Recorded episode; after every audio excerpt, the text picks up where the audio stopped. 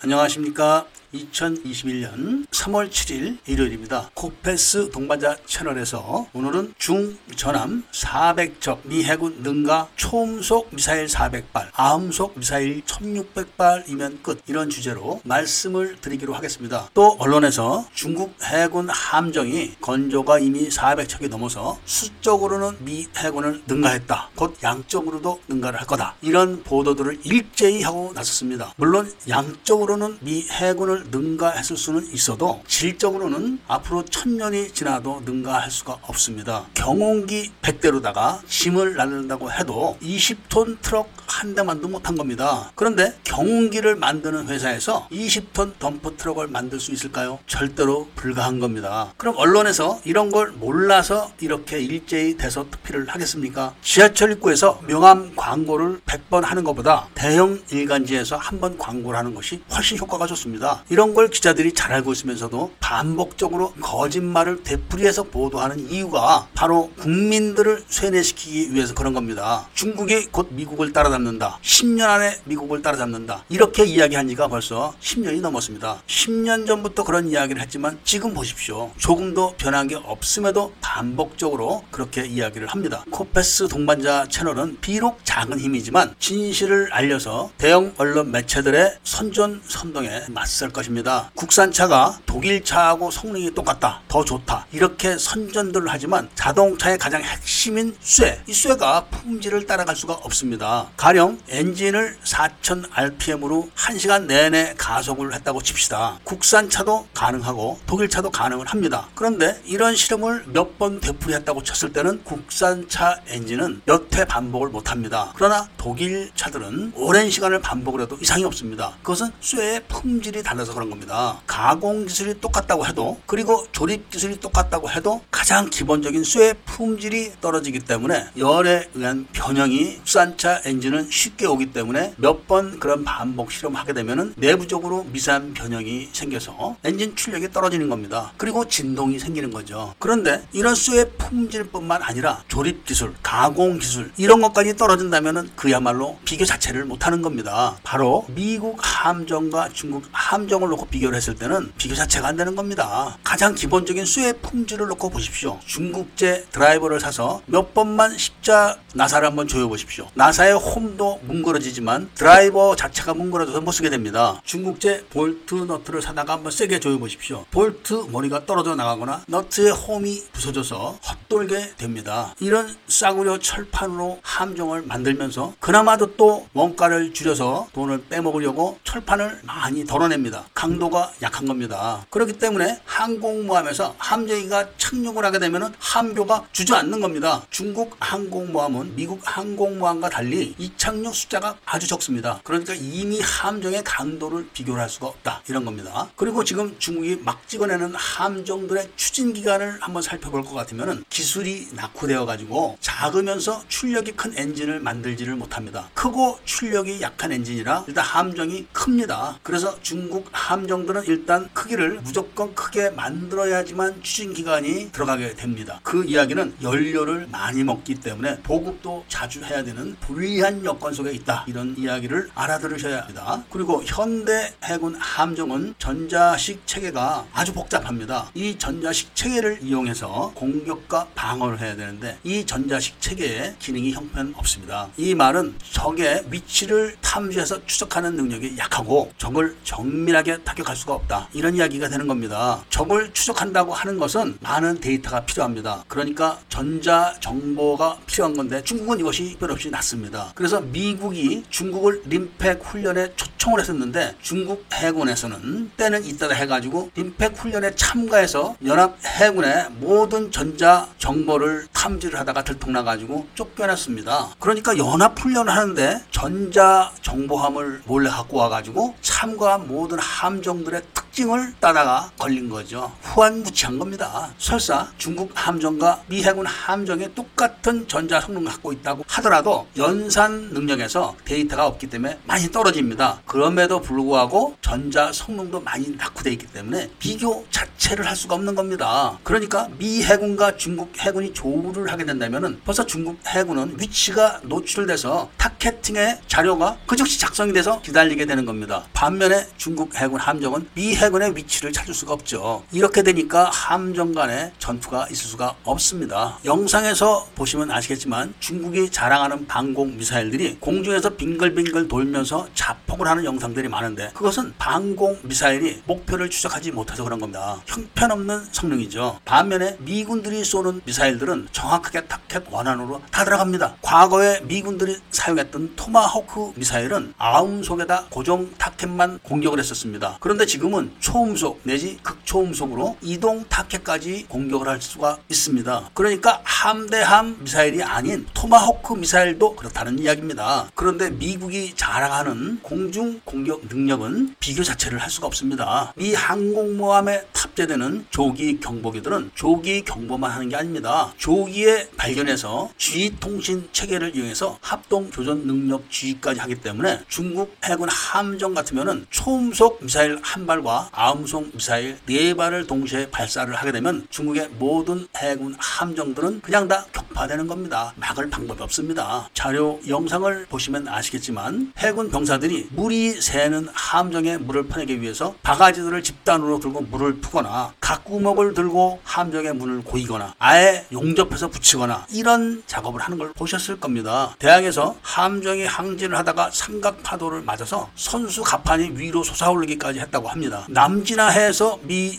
해군 항공모함이 출동을 하니까 중국도 맞상대를 한다고 해서 항공모함을 출동을 시켰는데 중간에 엔진 고장이 나가지고 다시 돌아오기를 몇 번씩이나 했다고 합니다. 2차 세계대전 당시 미 해군 함재기와 미 해군 함정보다 월등한 성능을 갖고 있었다는 일본 해군도 결국은 패전을 했는데 접근조차 하지 못하는 중국 해군이 어떻게 미 해군을 질적으로 앞설 수가 있겠습니까? 이것은 근본적으로 기술력의 차이라기보다는 미국 사람들과 중국 사람들의 의식 수준 차이에서 오는 겁니다. 한국인들에게조차 비하를 당하는 중국인들이 무슨 재간으로 미국 사람들의 의식 수준을 뛰어넘어서 미국을 앞설 수가 있겠습니까? 그리고 이런 현실과 사실을 왜곡으로 보도를 하는 한국 언론들에 대한 주의를 당부를 하면서 오늘 이야기를 마치고자 합니다. 구독과 좋아요, 알림을 부탁드리고 이야기를 들어주셔서 감사드립니다.